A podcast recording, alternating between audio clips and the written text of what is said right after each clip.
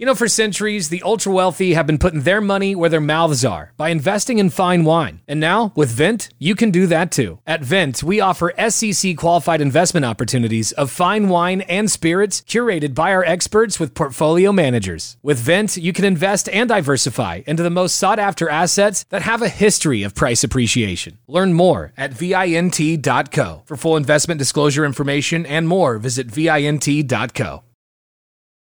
Listen, there's a reason the ultra wealthy have been investing in fine wine for centuries. Historically stable returns and a lack of volatility make it stand out compared to traditional assets, especially during a downturn. But now you can invest alongside with them with Vint. Vint is an SEC qualified investment platform that offers shares of the most sought after wines in the world. So join the thousands of investors diversifying with fine wine and spirits. Learn more at vint.co. For full investment disclosure information and more, visit vint.co.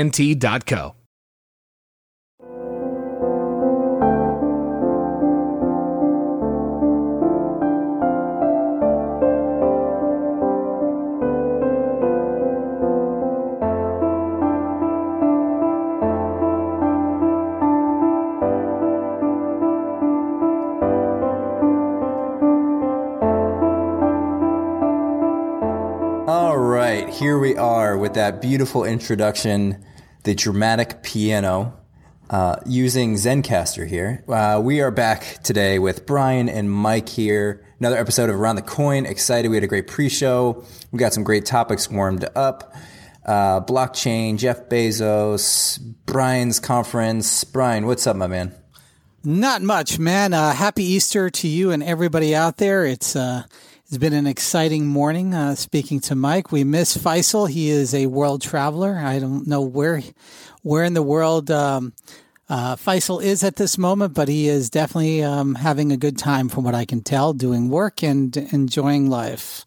Yeah, yeah, yeah. I totally forgot. Uh, we were saying pre-show. If you don't have children, Easter's tends to slip your mind. But if you do, you're you're hiding Easter eggs all over the place. Absolutely, yeah. It's a it's a fun time. Enjoy it while it's there. You know, even if you're a religious, you know, against religion or whatever, uh, you know, uh, find events to have with your kids, even if you have to make them up. Uh, so um, I have a lot of friends who's like, "Hey, I'm not into religion." I'm like, "Well, you know." Find different things to uh, interact with your kids, at the very mm-hmm. least, if you don't find any other meaning to it. Yeah, just make up your own holidays. I'm a That's right. Why they don't know? Uh, all right, cool. Holidays. Let me let me ask you, Brian. So we talked pre-show about your guest appearance, which was a smashing success up in the Bay Area. Tell us tell us what you did and who you talked to. Absolutely. Uh, well, I was graciously invited by uh, Ryan Gilbert of Propel Venture Partners um, to speak at their Sausalito uh, CEO Summit, and it was absolutely amazing. I um, a really big honor to uh, be able to speak to that. Propel is essentially a uh, a venture capital firm that works with. I wouldn't say fintech startups uh, exclusively, but primarily focused on that. Uh, the BBVA Bank is one of their primary benefactors, and um, uh, they are looking to raise this uh, fund to be quite large. And uh, so it was an honor to be there. I got to meet uh, a whole lot of um, uh, really interesting folks, and I got to speak about the voice first revolution, about how voice commerce and voice payments will interact. It was a private function. I did give away a lot of stuff that I normally maybe give subscribers in the multiplex magazine uh, and um, and certainly some people I consult with. So there's some really interesting tidbits about their immediate future. I got what, to. What meet, do you think, uh, Brian? Let me. Let, let me ask you this sure. before you dive into that. What which, what was what topic do you think was most picked up on, or people were most receptive or surprised to learn about? Uh, you there? Oh, we got yeah, yeah. There. Oh, uh, which which topic do you think was most uh, people were most excited, and it was new information to them? Um, I think the biggest thing that was a shock to just about everybody in the room Uh, I saw a whole lot of pens start writing. There was a lot of copious notes being taken during the entire event. I'm so impressed by the level of focus uh, from not only the executives at BBVA Bank and its CEO, who is just a phenomenal individual. I got to meet Carlos, but uh, also everybody at Propel. They genuinely were engaged. Nobody was looking at their phones, really. They were literally writing on paper. Um, so I started talking about eh, what I brought up actually in my latest issue of the magazine is uh, what I'm defining as a personal assistant.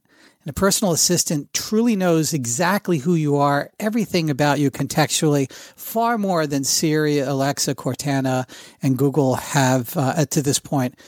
And I talked about the challenges of privacy issues and what this will all mean to banking and financial institutions, health institutions, everything that uh, where KYC and uh, and privacy are going to converge. And they were absolutely stunned how quickly we're going to get there and how very likely it won't be those companies that I just mentioned that will be building the, the personal assistant. And uh, I talked about those opportunities for startups and legacy companies, and it is going to be huge. I call it Google class. By the time I got done, they really got to understand why it was such a big opportunity. So it was um, it was a good time by all. Hmm, that's interesting. I wonder if they have any companies that are specializing or build, building anything particularly relevant there. Um, well, I, we'll include I, notes, show notes. Yeah, I could tell you this that uh, privately there were quite a few um, startups that were essentially pitching, if you will. And mm-hmm. I was absolutely blown away with what they're going to be looking at. Uh, I can tell you this uh, BBVA Bank is probably, I don't want to even say probably, is most definitely one of the most cutting edge, innovative technology organizations I have come across in the banking realm. They are just heads down focused about what the future is going to look like and actually wanting to invent it rather than chase after it, which is really impressive. I very rarely see that in banking. And I, I've, I've met with bankers since the 1980s. Uh, this was actually fortifying and rejuvenating for me because mm. it's unlike you know, one, I've, seen.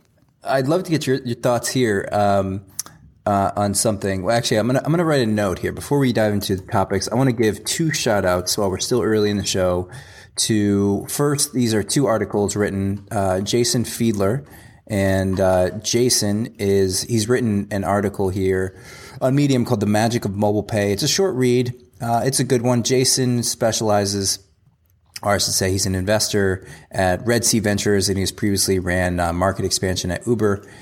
And we'll have a link for that in the show notes. The second is this Medium article called the question for mobile payments isn't when, but how. And that is written by Brett Caine. And Brett is the CEO of Urban Airship. Brett's got a few great pieces. Uh, this reminds me of you, Brian, with the, uh, the, analytical approach to writing in Medium, and we'll include lo- uh, notes in the show notes there. Um, and the Brian, going back to your, your topic here, one thing I want to ask is, do you think there's a parallel between? I mean, I sort of look at banks similar to the way broadcasting networks were and the way even in a way even retail stores today are where they're the conduits for delivering value. And now with you know with with the world that we're in today it's become you know you look at Amazon Google Netflix Hulu they're all competing on what? They're competing on content. And sure. the the methods or the rails to deliver value really has become irrelevant. And I think with Verizon acquiring Yahoo and so on there's a lot of uh, commonalities between the conduits or the rails, if you will, between telecommunications. And the same could be true in banks, right? I mean, for me to get my money, hold my money, and then them take loans out, I mean, those are fairly basic features of you know a product today if you're going to create a bank assuming you, you have security in place they're probably sitting around i would imagine the executives at those uh, banking institutions and thinking how do we how do we sort of adapt and what value do we provide in the next 20 to 50 years and it cannot be to store money and to give loans. I mean, what, what's worked in the past with giant buildings and downtown centers that have huge pillars and they emphasize security, th- those aren't going to be the, the winning playbooks of the future. Do you think they're looking at it from the same sense of fear in a way, or are they more excited? I mean, you, how, what's the what's the mentality of, of banks on, on that front. Because for them to be so aggressive with innovation to me in a way indicates they're a bit nervous about their existing business model Well, nervous they should be. Nervous everybody should be. Anybody getting arrogant and complacent in any anything that they do, I don't care if they're sweeping a floor, uh, I think is is wrong. That's the element of human life. Human existence is about being off balance. Everything in nature is off balance, and uh, that's the nature of uh, of growing. Um, in that, you, are almost like a fly in the room on the uh, you know on your call on this. Is yes, they're looking at all these things and you know, one of the interesting aspects and one of the reasons why I believe I was invited is, you know, you really need to understand how humans feel about their financial situation at any given time uh, to, to, to truly understand what the future is going to look like. I I've always for decades now have looked at everybody's financial life through milestones. We have milestones that usually start with college these are financial milestones throughout your life. And the the college milestone is usually a collaborative sort of event between your parents and yourself. You're taking out student loans. You're you're uh, encumbering yourself financially. Hopefully, not very much. These days, that's not the case. Um, the, the, maybe the corollary to that, maybe in parallel, you're looking at another milestone, and that's a car loan. Now we could extrapolate into the future. Nobody's going to own anything, and cars are going to be delivered, and all that. You know, yes and no. Uh, people predominantly in the United States are going to own a car uh, for a lot of reasons, at least for the medium term. Uh, I don't think uh, we need to worry about that milestone going away. How that how we arrive at owning a car could become interesting. You know, there are co-ownership scenarios that might m- make sense. Then the next milestone is probably going to be maybe renting or buying a place. Um, now, this may happen in conjunction with the traditional family structure. Uh, and again, I don't want to overlay my particular worldview or anybody else's worldview, but most of us had, uh, who are here, had moms. So uh, that means that they uh, cohab- cohabitated in a way and they planned a family. Uh, there's a lot of young people who don't see it that way, but that's the way it's been all the way down to Platonic era. I mean, Plato used to complain, these young kids don't want to have families anymore. It's always that way. Somehow, I gotta say, uh, most guys, if it's up to guys, they probably wouldn't have families, but somehow we get round up, rounded up, and made uh, sane and clear, uh, usually by the the smarter half, uh, the, the, the the women, yeah, uh, to, to, form families. And so when you get when you form a family, you're creating another milestone in your life, and that's probably a mortgage or some deep financial commitment that goes on to pregnancy. That's a big financial commitment, and then again, uh, closing the circle onto college in between all those tent poles and milestones are a lot of financial events. When I talked to banks and when I spoke to sort of this bank, I, I talked about those milestones. I talked about, you know, you need to reinvent yourself around those milestones and become relevant at every stage in that life. And when you look at yourself as just a resource, then you're going to become just a resource and you're going to become uh, a commodity and you're going to become less entwined into their life. And my connection to voice first is proactivity. The AI that drives voice first, that has proactivity, being able to anticipate these moments, being able to grant um, passage through these moments with financial bridges being built is going to be critically important to any new financial institution. And it's a very radical way. It, this sounds logical to some people.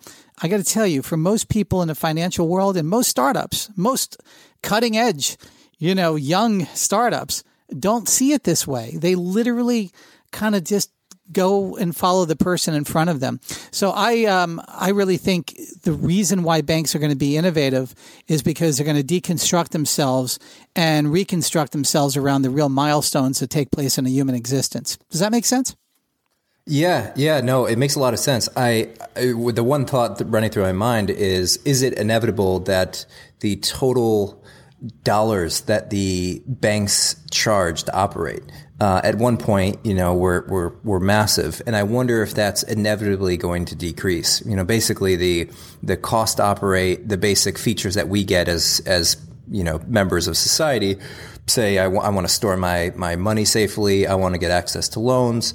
I want to withdraw money anywhere. I mean, th- these sort of things were the, the, the pillars of what a, a, financial institution like Chase or Wells Fargo might offer you.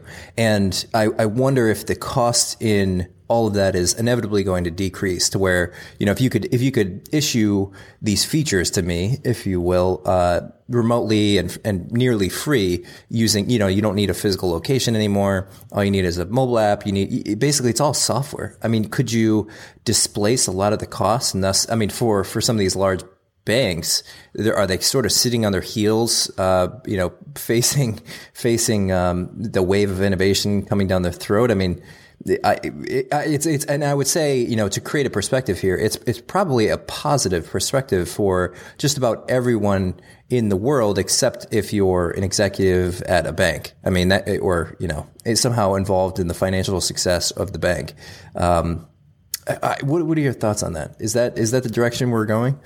Yeah, I really, I, I really valid and uh, genius points here, Mike. I, I would say this you know, and I, I talked about this pre-show, and I, I've talked about this for years. When you ask somebody, do they want to pay for something? They generally don't want to pay for almost anything.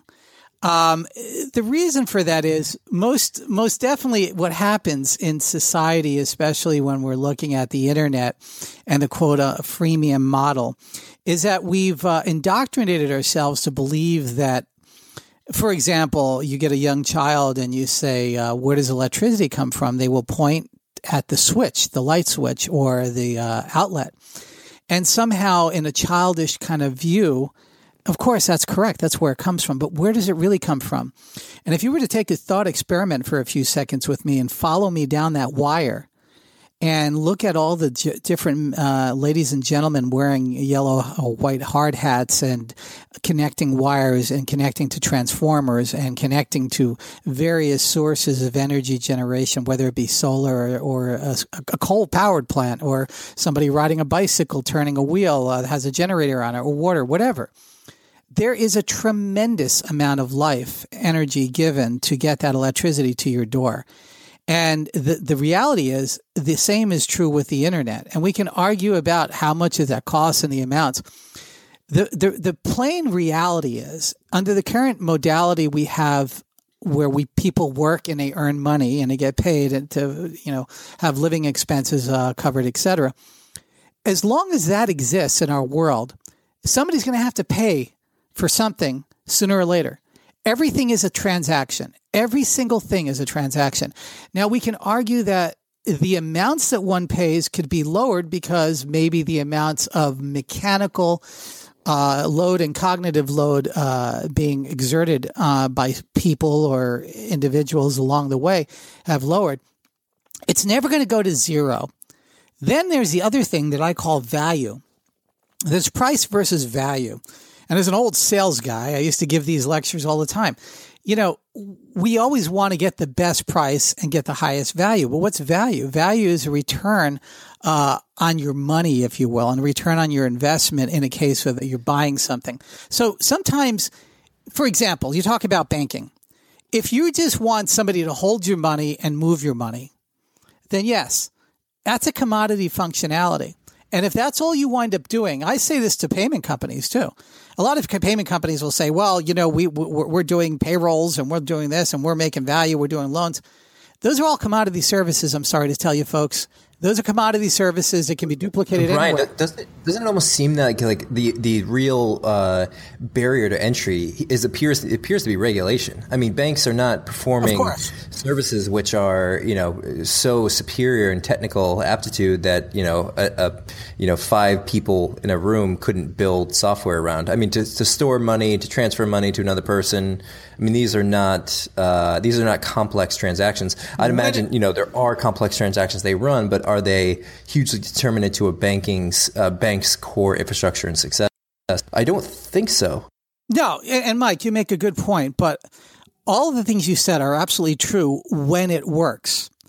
And let's take a little trip with me back in time. Let's go to the 1920s when the financial system was not as cohesive And when you put your money into various vehicles uh, that you had thought had solidity, because there are these neo Grecian and neo Roman Romanesque columns in front of the bank, and they looked really promising. There's marble. You walked in, everybody had a smug look on their face. There was a guard at the door, and there's a big safe. And you put your hard earned cash in that bank, and um, by the end of the 20s, it was gone. There was nothing left. The bank failed. There was nothing left. So the reason why, you know, and I'm I'm not a person that likes to see regulation unnecessarily. I think it always impinges upon our ability to be creative. But however, your grandma, your grandpa, your your dad and your mom uh, have socked away their money somewhere. And we have to be able to ensure that that money is going to be there when they need it. And we have to ask ourselves, how valuable is that functionality? That is a partnership between the laws and or government and the institutions that we've created around it, which we call banks. And in our modern era, and again, I'm all for fintech, but in our modern era, we almost toss that out like electricity. We almost assume everything's going to be safe because there's infrastructure there. Don't worry about it. Is there is there any greater safety that a bank offers than a than than any developer that can hold bits and zeros? I mean, sure, there's levels of security, but uh, aside from that, it's a it's a financial calculation as to you know, bankruptcy and lending amounts and the, the 9x limit and FDIC insured. I mean, those things are not, they're not, they're not software security issues. They're banking yeah. and infrastructure questions, which, you know, they're, I, psycho- they're psychological, sure they're, they're, psychological issues. What I'm really getting at, it, there's all of this is psychological. I mean, let's face it. What is money? what is even the digits on a screen? If I t- if I went inside of your grand bank account and I moved a decimal place a few levels to the left, I can completely change your life. I can change your life to the point where maybe you're living on the street. I can move that decimal point places a few more places to the right to the point where I can radically change your life where you may never even need to work again, quote unquote. So sure. what I'm saying is we are all based on psychological things, this whole thing about money and banking. So when we us nerds, we try to overcomplicate this with technology and saying, well, is it just a technology function? Well, yes and no. I mean, the, the, the reality is I've been a Bitcoin miner for a long time. Anybody listening to the show knows that. I, I absolutely believe in Bitcoin as an investment vehicle, not so much as a currency. It has been an incredibly grand investment vehicle. Anybody that listened to us the day the show went on air and bought at least one Bitcoin, they ought to give us a high five. They made a thousand thousands of percent return on investment. And not that we're an investment advisor show. Uh, your your investment results may vary. That's my uh, thing. But my yeah. my bottom line is yeah. the banking system is a couple of things, and we, we we can't forget what it is. It is a technology functionality. But it is also a psychological functionality. And if bankers did what they should do, and what they should do is get back to their roots, like our local banker would really be in the 1950s, 1940s, 1960s. My, my, my dad knew the local banker. Everybody went there and they knew the, they knew the milestones in your life. Hey, Joe, your kids are going to be go to college uh, in the next 10 years. We ought to start talking about ways to uh, get you to save for that. That was when the interest rates were reasonable and a 10 year uh, CD could actually do something uh, to help uh, pay down what was be what would be a reasonable college expense. In fact, in 1965, if your parents put away, say, two thousand dollars on a CD for ten years, that would pretty much cover your entire tuition.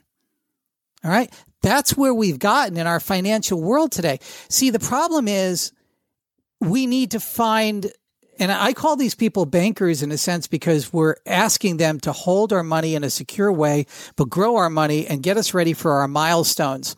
And the modern banker is going to find ways to take our money and do wonderful things with it so that they can meet our goals, so we can buy that house, so we can buy that car. And whether or not it is a bank or an entrepreneur in the Silicon Valley, that's another another thing. I still am going to call you a banker because you're forming that functionality. Whether you're a legacy bank that does it or somebody in a hoodie that, you know, quit Harvard, it doesn't matter. You're still doing a banking function. And uh, if that's unsexy, so be it. Uh, but again, you better do it with a high level of cogni- cognization that you're performing a psychological function. You're in, you're investing into the future. I want to send my kids to college. I can't afford it today, but if I follow what you say, I'll be able to afford their college tuition. That's those are the milestones, and we've disconnected I, from that. I'm fully with you, and I think those are great points. Uh, but I am not sure if we're hitting the target, which would be: Do we believe that the the banking industry as a whole is is set on an inevitable downspin? That that technology and AI and all these other great features are going to make the cost and and look at that as as a cost of society. You know, the oh, yeah. cost of society is the revenue of of the banking industry and Mike, the salaries that everyone makes. And I think engine, my bet is that that has to go down. I mean, we we have to see off. a constriction the engine in their airplane is off, so they are just okay. Great. So yeah, I, I, think yeah, at, at a core, we're we're seeing the same the same yeah, landscape I, here. I'm t- if you're talking about the banking tradition as it existed for the last 20 years, it's all over. It's a, it, they're a glider now. All right. So glider. Yeah. Right. So the engine is off. There's no, they're definitely not going to break the atmosphere and they're just gliding. Uh, they're going to glide for a very long time, I might add, but you know, but you have to understand banking is a creature of financial regulation and laws, and they were designed to protect Oh, hugely. Uh, and I mean, they're so intertwined with with the Federal Reserve, and I mean, we, we look at it from the consumer level, but real banking happens on the you know at the airliner level, at the skyscraper level, at the level oh, of construction. Yeah. I mean, when they're taking out billions and billions of dollars, I think that's that's where you're not going to see a startup come in. But I do want to get on to the main event for today, which is even better than uh, the future of banking. We're going to be really focusing today on a few areas. We have three topics I want to dive into uh, blockchain, Jeff Bezos' speech, and then this fantastic article by Will Knight on technologyreview.com called the, tar- the Dark Side at the Heart of AI. Uh, before we get there, let me dive into this piece, uh, which I have become particularly attracted to and fascinated with, which is blockchain potential in healthcare. And this yeah. piece on healthcare IT news will include in the show notes. But basically, it's it's a bit skeptical on the application or the potential for blockchain to make an impact in healthcare. And I think to create a perspective around this, we're looking at they reference a few interviews. They have the uh, uh, what's his name, the healthcare solutions uh, at Oracle, uh, Prashant Natarajan was interviewed, and he asked the basic question of can we do in-flight decryption and re-encrypt it back? So these are these are fairly technical questions. Saying um, his basic theory here is that if if it can't save money for the patient or the provider or the healthcare system at a whole, um, what's the point or when is it going to get, get adopted? And I and I and I look at this and I, I, kind of think that we're we're not seeing the forest through the trees, right, or the trees through the forest, whatever the expression is. And basically, that that that the healthcare system as a whole is so intertwined and screwed up in the sense that incentives are not geared towards improving patient health, and they're geared towards getting reimbursement dollars. I mean, to speak in terms of numbers here, they estimate by 2020 healthcare costs will be five trillion dollars if health healthcare alone were a country, it'd be wow. the sixth largest country in the world. Just wow. U.S. healthcare. Uh, it's, yeah, it's even crazy. I mean, 62, 62, percent of bankruptcies happen in the U.S. Um, related to medical bill expenses. There's uh, $280 billion spent on prescription drugs, and nearly half Americans are on one, at least one prescription drug. So I think there's a huge potential to do something here. And I'm, I'm, I'm certainly standing behind the full supporter of blockchain applicability and the potential for it to make a huge impact in healthcare. Um, I will mention too, that I was at the HIMSS conference, which is the largest healthcare conference in the country a few months ago, and I met with this this group called Hashed Health, and they're basically what they do is they're basically large proponents of blockchain in healthcare, and they'll host conferences across the country and basically just try to stimulate growth because blockchain as as an individual entity is not you, you can't really make money on blockchain. You know, you'd make money potentially with the decrease in cost of the system. You'd make money on uh, the ways that you could build in increased functionality and charge for that. But it, it's kind of this weird catch twenty two where you know, it, it, brings tremendous value to people, but if it reduces costs and it reduce it reduces expenses and potentially revenue for some of these healthcare systems, what's the you know, where is the incentive? And, and we're in this, this, this weird triangle where providers and call them doctors and hospitals get paid by insurance companies, which get paid by employers, which get paid, you know, by, by people that work. And so it's this, this interesting, triangular incentive system. And, uh, and all in all, I think this, this piece is, is encouraging in the sense that it creates it creates a negative perspective. Uh, I should say I shouldn't say negative, but it creates a skeptical perspective around blockchain, about blockchain and healthcare. And I think that the points they're making are just not that strong.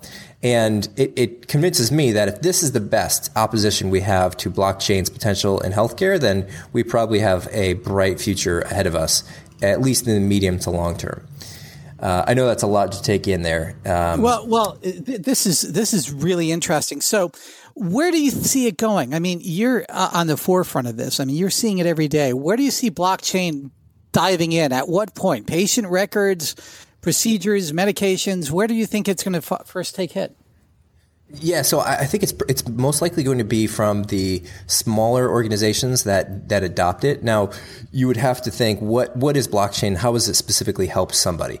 And blockchain, in the sense of interoperability or communicating, um, say, patient records from one organization to another, is the is the, like the plaguing problem in healthcare. I go into one hospital in Florida, and say I live in Florida, and then all of a sudden I'm on vacation in Los Angeles, and I'm trying to I break my foot, and my doctor wants to know my health records. They can't they can't access that. And so if you have blockchain that could effectively, uh, you know, you could use it as a as an external storage for your medical record. That's possible. Where I think the bigger potential would be is on uh, pre-claim. So for insurance, you could say uh, you could say something like, "We're going to validate that all transactions, say every time you are they say you take all the full demographic of somebody. You know their age, you know uh, what health plan they're on, you know what your parents' health plan, all relevant data, all past medical records, and you say based on all of these circumstances or criteria, we know with a 78% likelihood that you're going to be reimbursed uh, for 90 plus percent of this operation. And so you're able to aggregate a much larger pool of data together. And that presents huge value for consumers and employers, which I think is where the, the needle ends up moving uh, because they're the ones who have true decisive uh, ability aside from regulation that stands in its way. But I think, yeah, as, as kind of summarizing that piece, I, I, think there's there's many different areas where blockchain makes an impact. It's probably not going to be something that gets it's it, it's massively, largely implemented all at once. It'll most likely be on smaller applications, almost replacing internal databases, and then they start to creep up and up as people learn about it. I mean, it's one thing when I at this conference talking to the, their executive, when you sit down with an executive at a healthcare company, even a say skilled nursing facility or post acute hospital or even a health plan, and you just explain the benefits of blockchain and what it could do for the organization, over time they're like, "Oh my god, I get it." You know, it's kind of this moment that clicks. And what what Hashed Health is trying to do is just get that moment of clicking in more people uh, across the country. So I'm a full you supporter. Know, you, you know, this is the way I look at blockchain is you know, if it was the 1950s, you and I uh, would probably be gearheads because that's what guys would have been doing more or less uh, on their nerd uh, Sunday morning and afternoons. And we would be arguing the, the uh, merits of carburetors versus fuel injectors. hey, I can still be, argue that with you if you want. Yeah. And, and, and we would be arguing that uh, at top speed, fuel injectors do not perform as well as carburetors uh, for delivering atomized fuel, which is still somewhat the case at very, very top speed. But, um, you know, uh, carburetors are also somewhat more complex, but uh, they are also able to be adjusted more finely in some regards over the entire arc of uh, the acceleration than uh, some fuel injectors. What I'm basically trying to say is that what happens with any new technology is that we stand there and we look at it like it's a thing and we forget that it's part of an entire vehicle. And right now you and I don't talk about fuel injectors. We probably won't with electric cars. Maybe we'll talk about lithium ion batteries versus air batteries versus, you know, hydrogen fuel cells, et cetera. We, we have all these different arguments. But over time, what happens is it fades to the background. That one form or maybe a few forms of the technology dominates. We don't even care anymore and then we just move on and actually use it. I think with healthcare, we can really look at the blockchain as being a highly uh, organized database that has the ability for uh, a whole lot of other features to be brought along with it. But it, it really is, from the perspective of the consumer, a database that happens to be centrally available and ostensibly protected from uh, any sort of um, hacking and uh, maybe exposure and uh, you know time and place uh, adjustments so that you know if you had a procedure in July 1st 1981 uh, it would be there and nobody could adjust it right? So that's my view. And i think the the political debates and the internal debates are, are, are sort of hilarious when we look at it through that lens. We we're kind of like, all right, yeah, it's going to go this way anyway because it's called gravity. It's going to pull us in this direction. Yeah, yeah, yeah, exactly. you know, and and you could debate about it. It's it's like the same kind of debates I have with people about voice first, right? This morning I I, I put out a brain scan of people texting versus speaking uh, to Siri or Alexa, and the cognitive load on that brain was 90% lower I'll, when they're I'll, talking. Let me say this, Brian, like as a, as a slight anecdote here. Um, last night, or is it last afternoon, I, I was going to sit down and I was going to write some, write some pieces, some thoughts I had recently and um, partly inspired by you, other partly inspired by just an aching hand from from typing so much. I was like, let me just do, so let me see how far I can go with voice. And just on Evernote, just talking, I, I wrote maybe maybe two thousand words, just yeah. just talking and they, you know, I would say we're at about 90% to 95%. You know, I'm going to have to go back and edit it, but it at least got me, got me, it got me really close to there. And I think I, I, sort of look at the ideal, you know, typing as, or the ideal, call it text communication on the computer is just a combination of both. Maybe you're, t- you're typing something with bullets and it's a little complex to describe. But then if you're just typing, if you're just speaking in paragraphs, it makes perfect sense. So you can just hit the FN button and go right into it. So I, I, I sort of think for today, at least, it's a, it's an ideal mix of both. Uh, but I found it to be incredibly useful, and it's just a change of habit. You know, it's just hitting yes. that button, getting used to it. People don't, it's, yeah, um, people aren't used to it. It's the monochrome um, uh, world of of where we were with the personal computer. When the Apple One and Apple Two came out, it was monochrome. It was text on a screen. It was very annoying. There were usually amber screens. Go and look at what an amber screen looks like in today's world. You you you couldn't even deal with it. You'd say, I don't even want to look at that thing. it literally burns your retina because your retina is not designed to look at black on color. It's white on on on uh, color. And uh, back then, nerds didn't know that and plus it was just because it looked cool to them. But we're in that black and white sort of uh, monochrome world. When we go to full color, uh, like for example, when I dictate to Siri now, I use all of the formatting commands. I, for a while, I stopped doing it, and I, I put out a card. Uh, it's called my uh, cheat sheet for people who really want to use Siri for dictation. You could say new paragraph, exclamation point, bullet, underscore, uh, you know, all these different things. Uh, now, me personally, what I use it for is I use it for notes. I, I, I have a number of voice assistants. These are stuff, these are things I've made myself using um, uh, Raspberry Pi and my own technology where I, I just, give it notes all day long.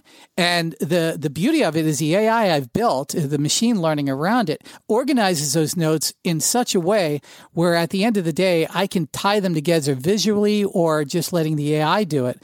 And a lot of that uh, forms uh, some of my writing and some of my consultation. Sometimes I'll, c- I'll come up with a great idea and I have a, cons- uh, I, have, I have a client that's looking for some you know, some ideas, some answers. And, you know, I'd be walking around. Uh, in fact, uh, I was skiing. Uh, I took my AI agent with me. I was uh, last weekend. and I, I, came up with an idea right, right, after coming off the hill. And that particular system, I was using Siri and uh, AirPods. And that actually was an answer. It actually is already being put into use by this company. So we have to change behaviors, right? Before we got used to typing, we used to write everything down. And I remember watching a lot of my friends who were, uh, I called them personal computer deniers back in that era. Just like I call voice first deniers. And, and they would say, I just can't get used to taking notes on a computer. It just doesn't make sense.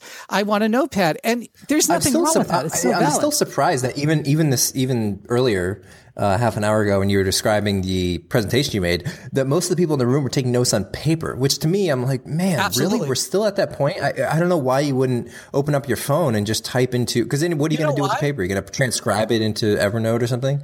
Well, you know why I think first off, uh, BBVA It's, Bank. I admit that it's it's it's largely cultural. That that people would assume you're just playing on your phone if you do it on your phone.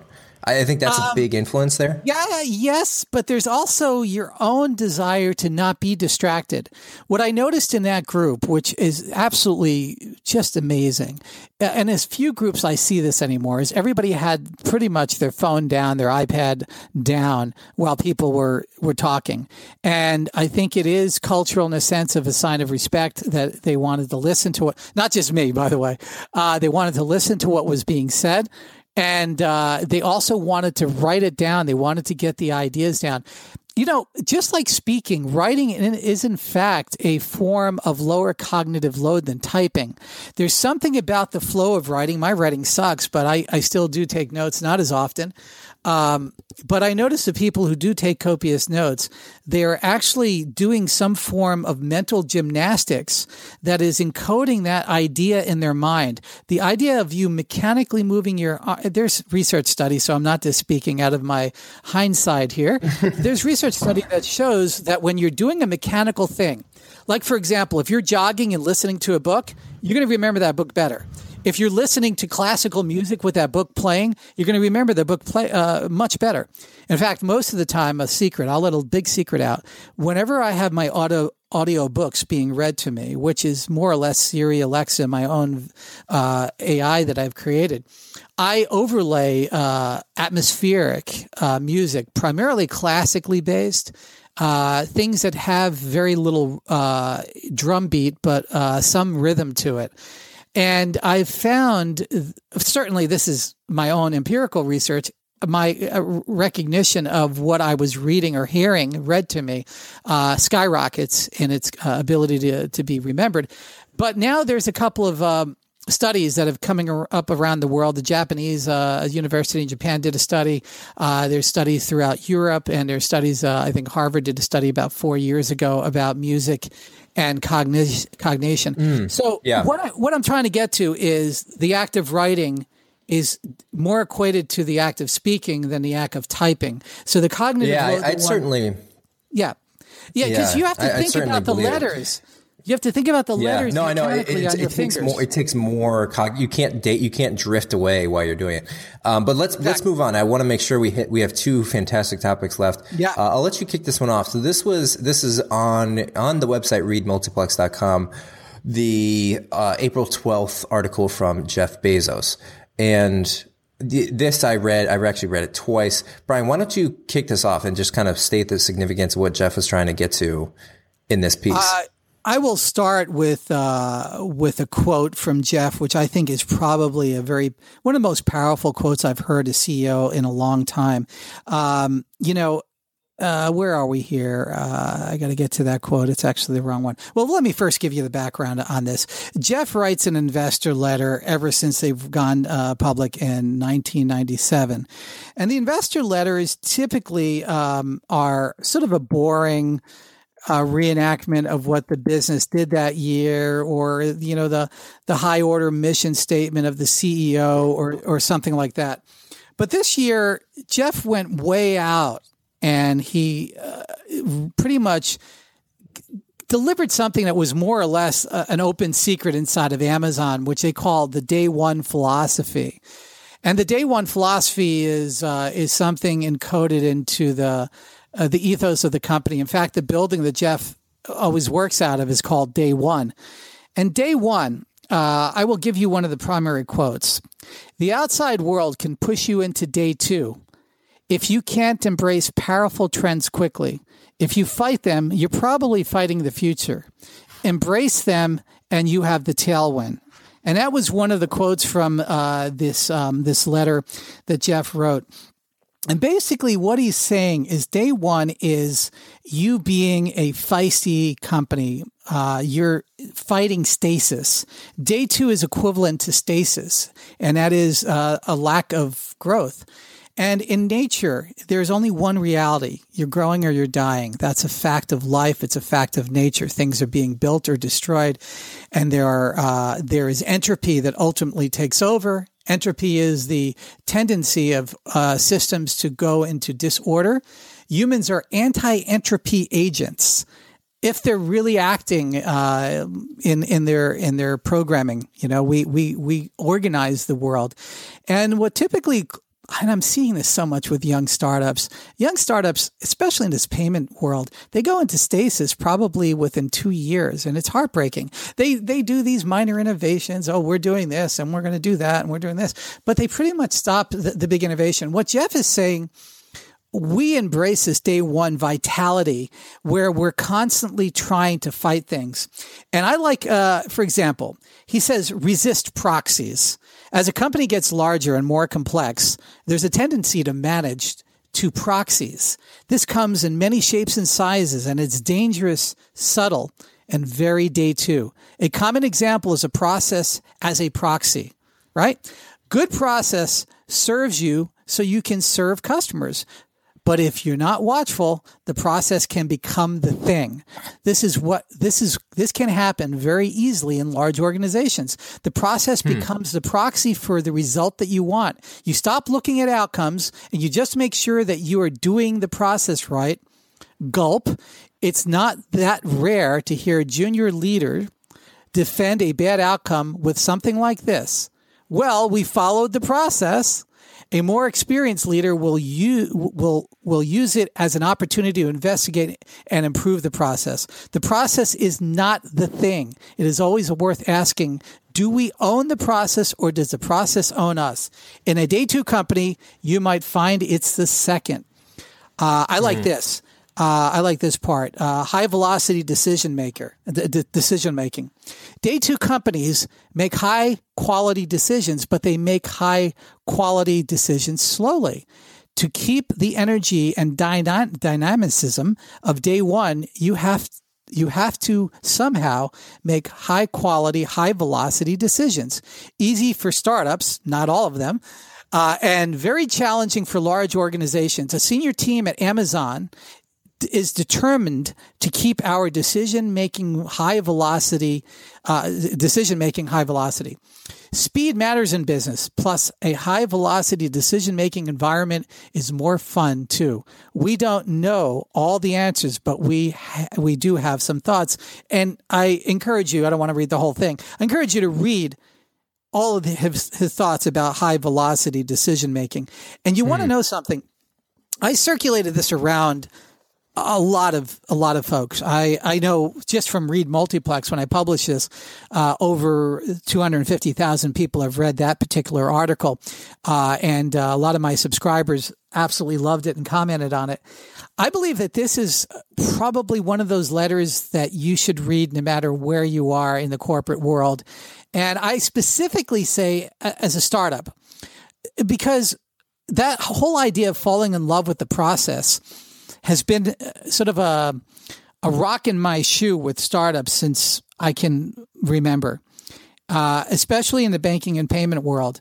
Uh, you know, you you you sit down with these folks and they're they're young, the vitality is there, they're brilliant, and somebody is somebody has lied to them to say that we need to follow processes. And and and, and want to know what a process is? Um, sometimes it's a company's goals and mission. Sometimes the mission statement of the very company they're working on, working at, is in fact the process that is strangling them. And mm. That's where innovation stops. They do incrementalism. They're convinced that no big decisions can be made. They can, they're convinced that no big movements can be made, that all the big ideas were already in place. We already made our basic system. Now we need to milk the cow. We got the cow. We now need to milk the cow. And this is frustrating. Amazon is not milking the cow. I mean, they're way beyond being a store. Most of Amazon's profits, if you wanted to count the profits, is coming from AWS, which is a cloud based computer service. I think so much of what, what this stems from is the inevitable pull. It's like this catch 22 in business, where as your company gets larger, there's more and more inefficiencies. There's areas and there's holes. And so you're tempted to create standardizations around the process, right? Have checklists, have people do certain things. You have very specific yeah. uh, jobs Listen, for certain people. I, I got to interrupt. I got to interrupt. Anybody that's carrying around checklists, take the checklist, tear it up. If you get the window opens, throw it out the window and have a confetti parade. Um, you know, people carrying around checklists, manifestos, and all that. It's bullshit. It's absolute bullshit. It absolutely constrains engineering. It constrains creativity. I, I, will. I will concede to that thought in some areas. Uh, but in many well, areas, it, you, nah, not in your air when your airplane takes off or your doctor's about to do surgery on your leg. Hold it, hold it, hold it. That's not a startup. I know. I know. No, no, uh, okay, yes. no, no, okay. I'll, I'll if you're doing that, brain surgery, if you're doing brain surgery, yes. But let me tell you, startups are not brain surgery, nor is operating a company brain surgery. If you're sitting around telling people true. to indoctrinate by doing checklists, and that's how you get things done, that's that's what I called old man philosophy. Because the older you get, the more you're like, oh, I got to get my checklist. I did I have my bowel movement today? Did you know? I mean, this is this is the crap I'm seeing people, VCs are telling young companies to do this crap, and they're asking them, why aren't they innovating anymore? Go to the checklist. That's why they're not innovating. And yeah. Jeff Bezos is basically giving you kernels, uh, nuggets of gold right here, saying, this is why, you know, you. Somebody walks into Jeff's office. Hey, Jeff, you know, we got a whole lot of servers that we're running our, our uh, store on. You know, I got this wild idea. Why don't we give it to our competitors to run their stores on? You know, all of the secret technology we created, uh, what do we call AWS, why don't we give it to Macy's and all these other companies? They can run on our servers and we'll make a little bit of money. Mm. And Jeff is, you know, what I tell you what a checklist person would do. They'd look at their checklist. No, we're, we're, we're an e-commerce site. They're our competitors. We're not going to do that. Well, we might make some money whether, no, we're not going to help our competitors in any way. Do you see the point is when you box your thinking in, and you don't look at the greater opportunity and you define your company in one sense. Jeff does not define his company as an e-commerce company, right? Everybody else tries to do that. Oh, you know, you say Amazon, oh yeah, they sell things. That's not what Amazon really is. Amazon's a facilitator. That's all they've ever been, a facilitator. And every single payment company on the planet is a facilitator. You know, when mm-hmm. I walk into a payment company and I ask, why aren't you doing voice commerce or voice payments? They look at me like, oh, we're going to be at the bottom of the stack. So when, when somebody finally does a transaction, they'll use our API. And I'm going, to thank you very much. You're now a commodity. You're worthless in the voice first world. Yeah, yeah, so true. Uh, and we'll include this this this note, this letter, I should say, with Jeff. One thing I love too is that he always includes the 1999, I love 1997 orig- original letter. Uh, so we'll put that in the show notes. So, let's move on. I think this is, in, in many ways, this is last, but certainly not least here. So this is a brilliant piece, technologyreview.com, The Dark Secret at the Heart of AI. In many ways, this is just visually very appealing. Um, this, I love it. Brian, you found this piece by Will Knight, uh, April 11th, which basically shows, you know, on, on, the visual aspect, and then we'll get into the content. But there's art pieces here that are created by the Google Deep Dream the program that adjusts an image to stimulate the pattern recognition capabilities of a deep neural network. And I, I, found these incredibly inspiring to see what you could do visually. And even, you know, artists in a sense are not yeah. safe from, uh, from automation. What, what, how do you, how do you digest the thought of this whole piece kind of as a, as a conclusion, I guess, for lack of a better word, but where, where, where does this piece, what does this piece, uh, what does it speak to you? What does it tell you? Well, well, Mike, uh, good good lead into this. Uh, first off, Technology Review is a publishing arm of uh, Massachusetts Institute of Technology, otherwise known as MIT. Will Knight is an incredible uh, incredible writer, and uh, I actually got to read this piece early on. And you know, this is what this is really about. When you go to a computer scientist today and say, "Is AI good enough?" they will some somehow try to objectify it in a very logical and mechanical way. And they'll say, well, no, it's not quite ready.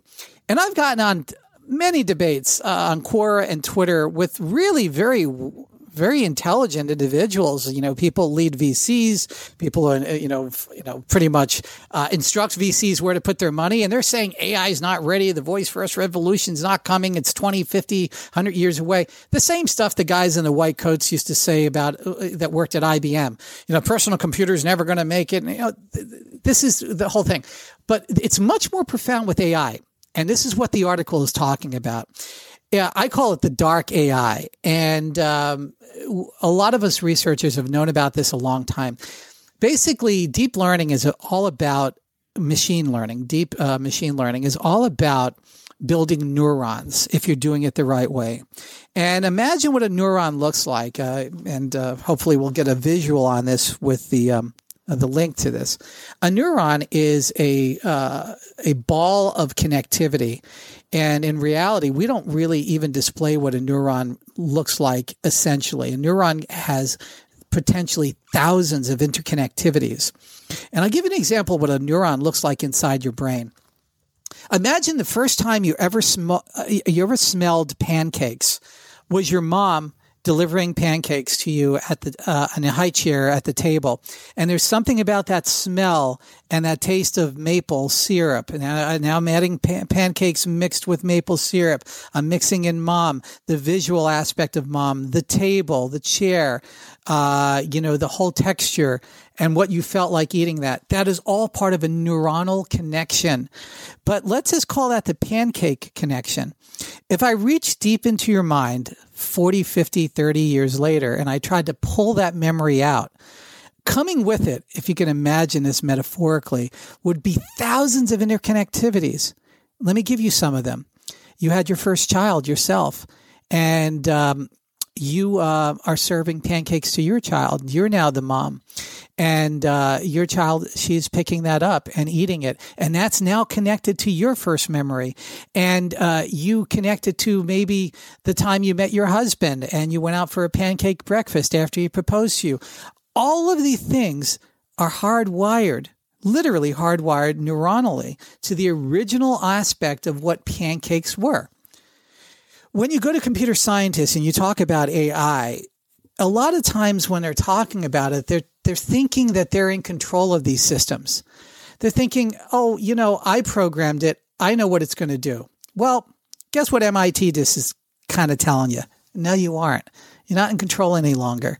In fact, you don't even know how it arrived at an answer.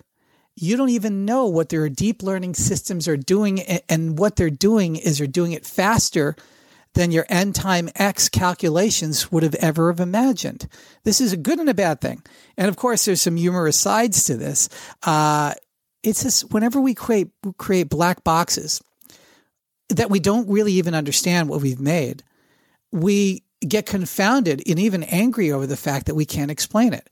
And what I just explained about the human brain, we really don't understand.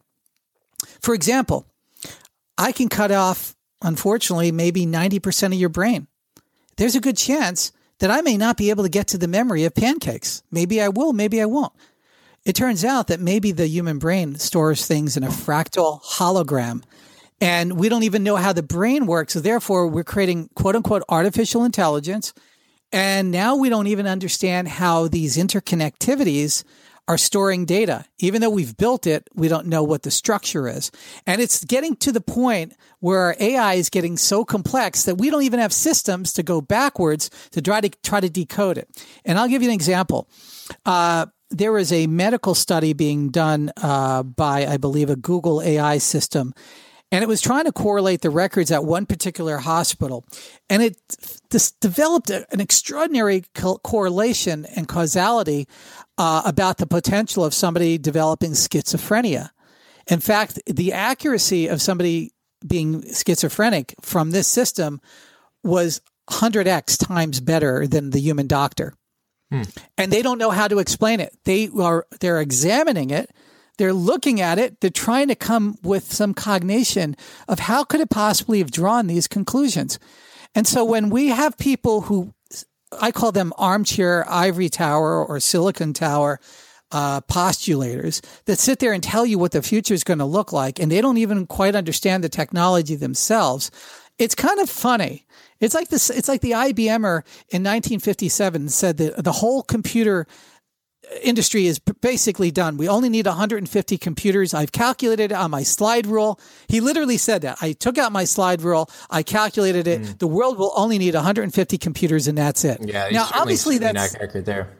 Yeah, it, it, it sounds all very humorous, but that's going on today. So, what this MIT article is doing, it's not only showing that AI is probably going to be much more powerful than we, we could ever imagine our neural networks that we're building. Because our original, our original neural networks were hardwired. It was literally, I, I used to wire them in the, in the 1970s, 1980s. My, my neural networks that I was experimenting with were coils essentially, and we were rewiring them and wiring them. And later we, we, we simulated them in, in silicon. But it was always hard until massive computer technology arrived. And that's where we are today, where deep learning – really deep learning and neural mm. uh, connections can uh, start growing. There is a great point. There's a uh, you know across when when when Deep Blue first beat uh, the chess champion, and then you know Google's DeepMind beat uh, the Go champion, which they thought could never happen. There was a a deep. Uh, it's called Q Network. they tested it on oh, yeah. I think 50, 50 Atari games and Space Invaders, Pac Man, Pong, Asteroids, th- those kind of games. And all they fed the system was scores and data and an 84 by 84 pixel screen. And they told it, go and win. And they didn't even, they didn't tell the, they didn't tell the game, they didn't tell the rules, everything it. else. Don't need it. And, and, and basically the system, uh, sat and trained for about two weeks. And then after two weeks, it learned and it, and it beat everyone else at the game. And basically it try, it ended up trying things that humans didn't even think of. You know, it would try specific tactics and things that, you know, intelligence is like water where it just flows towards the easiest, best method. And if there's a shorter way, it'll find it. And it was just you know, amazing to see that you don't have to give it very much for it to sort of just learn, just like bricks on a house, just kind of stacking up and saying, this is, this is, the, this is feedback I'm learning and I'm taking it. And I'm not, I'm not jaded with the human intelligence or the human, say, uh, foundation of what, you know, what specific games may, and I think, you know, may entail. And I think that's kind of, that's, uh, that stems the fear, right? That's like the crux of the fear is that what if there are things that, we program into AI or, or, even a game, and then all of a sudden, you know, it, it, takes some roundabout way to get there, fulfilling the rules that it said it would do, and you know, endlessly just killing everyone involved. And not, not you know, I say that jokingly, not as a serious notion, but that that's the concern of well, uh, Elon and, and that whole uh, group of people who are just being very cautious around AI because all it requires is constant progress. It just has to get better at some some some speed. I mean, it doesn't have to be leaps and bounds, but if it, if, if it keeps going quickly and quick, if it keeps growing, then eventually it gets to a point where you know, it's it's it's it's a higher capacity because humans only output value in two ways. We output value in physical. We can physically move things. We can physically do things. We can pick cotton. We can move. We can solder things. We can physically do things, and then we we have mental capacity. You know, we can generate ideas. We can we can generate code. We can generate art. We can generate whatever. Uh, but you know, category one things are quickly becoming obsolete. Category two things are on the early frontier, but also facing the same potential threat. Mike, you know, really, really good points there. And and I got to tell you, I, I, I don't just write about this stuff and talk about it. I've been researching it. Uh, my personal assistant has been following me around for over five years, right? Three years most uh, most aggressively, and the context that is developed by knowing me contextually and then drawing its own neuronal connections based upon what I've done in the past is absolutely fascinating. The, the robust results it gets from almost predicting things that I'm going to need or going to want to do. I mean, this is where we're going to be living in the next ten years years, most definitely mm-hmm. uh, the next 10 years, the next five years. But what, what, what I'm saying is, and what this study is kind of, or this article is kind of pointing out, is that when we try to ex- look at artificial intelligence, we think it needs to know everything. What it really needs to know is context. It needs to know as much context about the person asking the questions or interacting with it. For example, in the early part of the article, it talks about a self driving system that learns not by rule, by just watching human beings. And, and, mm-hmm, and you know, mm-hmm. some people say, well, the big guys are going to win that because they have access to a whole lot of big data. It only needs to watch one person successfully drive a number of times and it's got it. It doesn't need to look at 10,000 yeah, or 100,000 or 50,000. That's crazy about it. Right. So if you look at how a child learns, uh, and I know this because I'm raising children, is children focus on what they need to know at the moment. They don't care about the bigger picture. So when you teach a child a new game, they literally are learning like AI. They, they, like, for example, you're teaching them tennis. They don't care about love. They don't care about match point. All they care about is getting the ball to hit the rack, the tennis racket. That's it. And mm-hmm. what Lowest AI, fruit.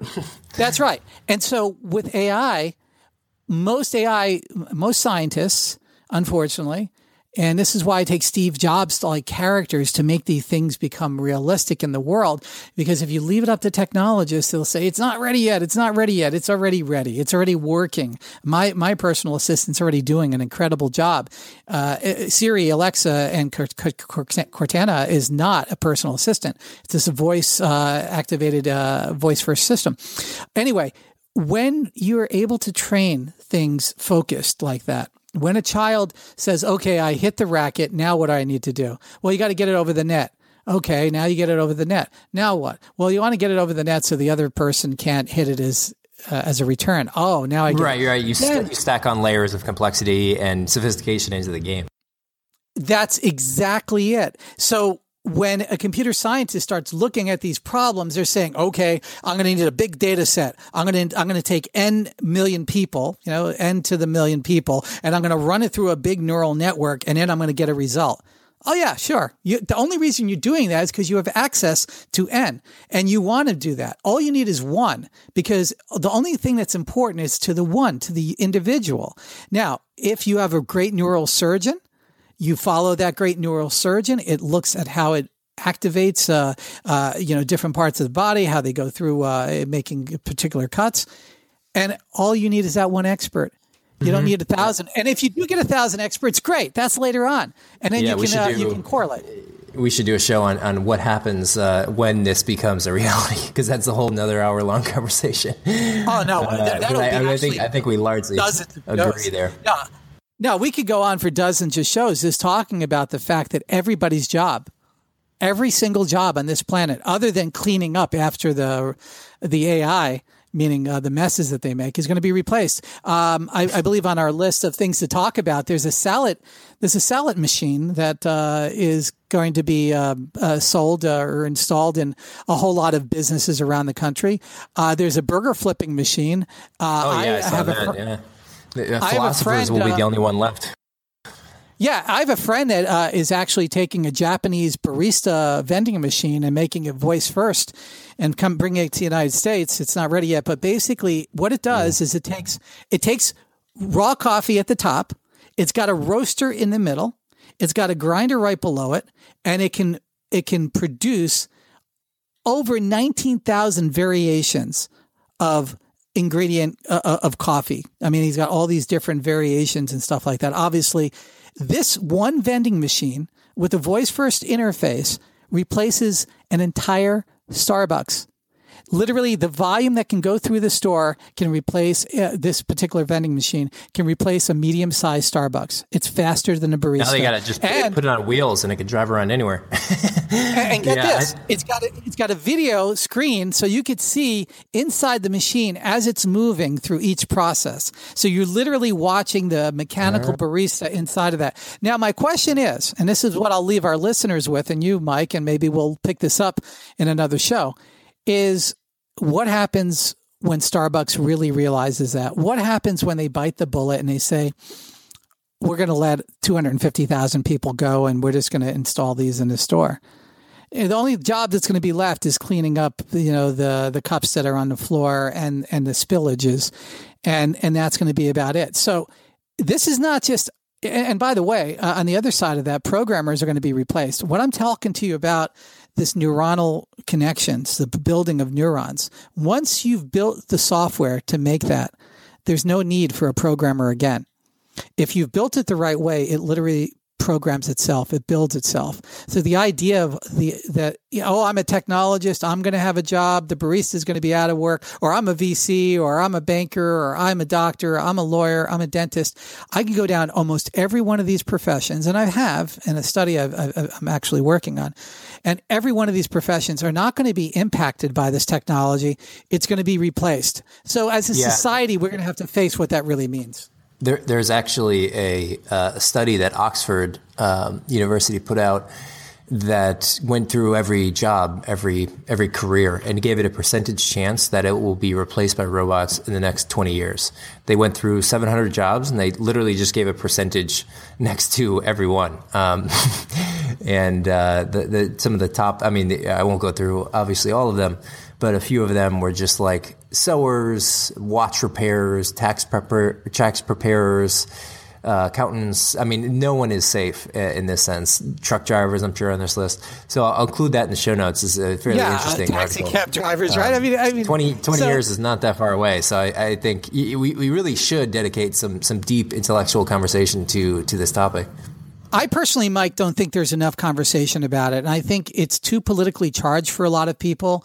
There, there are those that no, and, are, and look at the, the political the political rhetoric is is the other way around. I mean, it's like we're getting it's like the, the seas are rising, and yet we're uh, we're trying to sell uh, sell real estate on the beach. I mean, when Trump says you know more jobs for factory workers, it's like, well, is that really? I mean, are we? Is that even is that even a goal worth pursuing?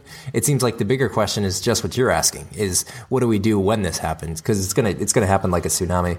But yeah, let's I mean, let's pause yeah. before we dive into that because I know we will we will oh, go, we'll go for hours forever. on that. We're we a little over the hour mark now. Um. Well, if people are still listening at this point, thank you very much and look forward to the next show. Brian, as always, really enjoyed it. Thank you, Mike. All right. Bye-bye. Bye. Mary redeemed a $50,000 cash prize playing Chumba Casino this year. I was only playing for fun, so winning this was a dream come true. Chumba Casino is America's number one social casino experience. It's serious fun. With over 80 casino style games to choose from, you too could win life changing amounts of cash. Be like Mary. Log on to ChumbaCasino.com and give them a whirl. That's ChumbaCasino.com. No purchase necessary, void, or prohibited by law. 18 plus. Terms and conditions apply. See website for details. The voice in the preceding commercial was not the actual voice of a winner. Mary redeemed a $50,000 cash prize playing Chumba Casino this year. I was only playing for fun, so winning this was a dream come true. Chumba Casino is America's number one social casino experience. It's serious fun. With over 80 casino style games to choose from, you too could win life changing amounts of cash. Be like Mary. Log on to ChumbaCasino.com and give them a whirl. That's ChumbaCasino.com. No purchase necessary, void, or prohibited by law. 18 plus. Terms and conditions apply. See website for details. The voice in the preceding commercial was not the actual voice of a winner.